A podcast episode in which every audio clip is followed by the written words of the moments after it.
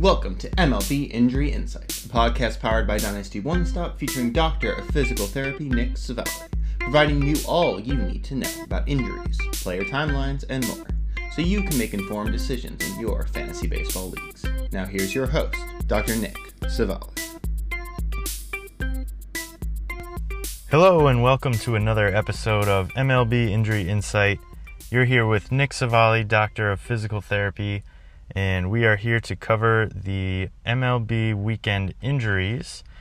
And first up on this list is the most important fantasy player on the list, Yordan Alvarez. Alvarez has hit the IL with oblique discomfort. Most likely, this is a grade 1 strain if they haven't already ruled him out for over a month. Um, multiple multiple reports have said a variety of different estimations for when he'll come back two to four weeks, four to six weeks. And it's hard to say early on, so it's possible that they really don't know. Uh, but the Astros have a history of being a little bit deceptive with the way they kind of uh, publicly report their injuries. So um, they could be hiding something here. They could be kind of playing games with the media. Who knows? But if we can assume that it's a grade one strain of the oblique, it should be a, a, shorter timetable than someone like, say, a Suzuki earlier this year. But maybe we're looking at like a three to four week window. And that's what I think we can all kind of optimistically hope for. Hopefully, it's less than a month. Uh, if the Astros continue to coast through the AL West, you could potentially see them try to stretch it out through the All Star break. That would give him an extra few days.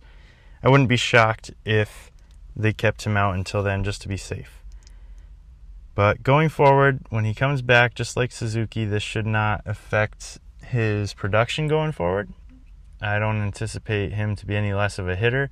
It's just a matter of how long it takes for him to get back. Uh, Julio Urias has been working on a rehab uh, assignment and he has one more start to make, according to manager Dave Roberts. And that left hamstring has been feeling better for Urias, but they want him to get stretched out a little bit more. So we can expect him back sometime in late June.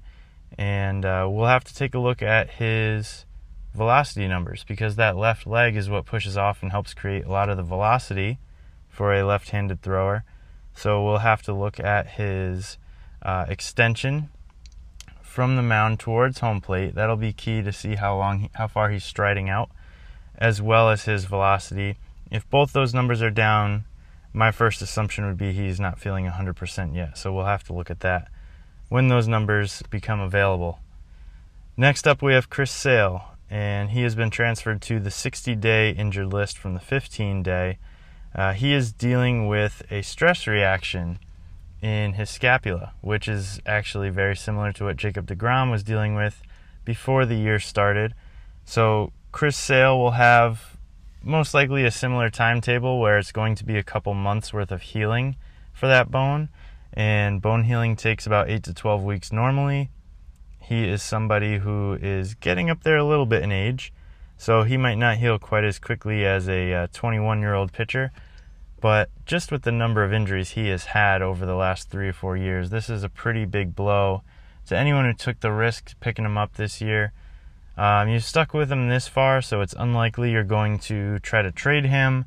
But if you're running out of IL spots, he might be someone you consider dropping because I don't think he's going to be back really throwing at five to six inning lengths until probably late August if I had to guess, because he's going to have to ramp up again. So you might just get a month of him at the end of the season, and it's time to decide if that is worth hanging on. Next up is Liam Hendriks. He was one of the best stories coming into this past month. He was making a return to Major League Baseball after getting a scary cancer diagnosis earlier in the year, and that led him to miss the entirety of spring training in the early part of the season. But now he's dealing with uh, right elbow inflammation, and that is obviously his throwing arm, something to be very concerned with if you are the White Sox or any Liam Hendriks managers. Uh, he wasn't immediately thrust back into that closer role, but it seems like he or the White Sox may have, have rushed back a little bit, and maybe it's just overloading the elbow. This may have nothing to do with him rushing back either, and just the fact that the body takes a massive beating going through any type of chemo and cancer treatments, and probably just didn't have the amount of resilience and energy that he normally would have going into a year. And major league pitchers usually start getting their throwing program going in December just to prepare for April. So he didn't have that four month wind up to get to where he needs to get to. Probably a bit rushed as as it relates to a normal year. So this year is going to be an interesting one for Liam Hendriks, the fantasy player. But I think as long as he gets back out on the mound and remains healthy, and uh, we can see him in a major league uniform, I, a lot of people are going to be happy about that. So we will keep our eyes on Liam Hendriks. It seems like a little bit of rest might do him some good. Vinny Pasquantino, first baseman for the Royals, uh, has a, is dealing with a shoulder injury, and it seems like this is very similar to the injury he dealt with last year. One thing I want to look out for with Vinny Pasquantino is what his swing speed and his exit velocities look like when he returns whenever you're dealing with a shoulder injury, especially as a bigger hitter with a, a big, strong swing, that is going to really limit your ability to decelerate the bat. And what that does, if you're not confident in decelerating the bat, you're not going to swing as hard. And that's not necessarily a conscious decision you're going to make, but subconsciously, there might be a little hesitation in the swing. So we'll want to look at his spray chart if he starts hitting some fly balls to the left side, going opposite field with it, or uh, just unable to get on top of the high fastball, that could be a little bit related to his swing speed. We also want to look at his exit velocities and his swing and miss on pitches inside the zone. If all those are decreased when he get back, it could be a sign that he may be returned too soon or there's still something going on. Um, it's never good to have a recurring soft tissue injury.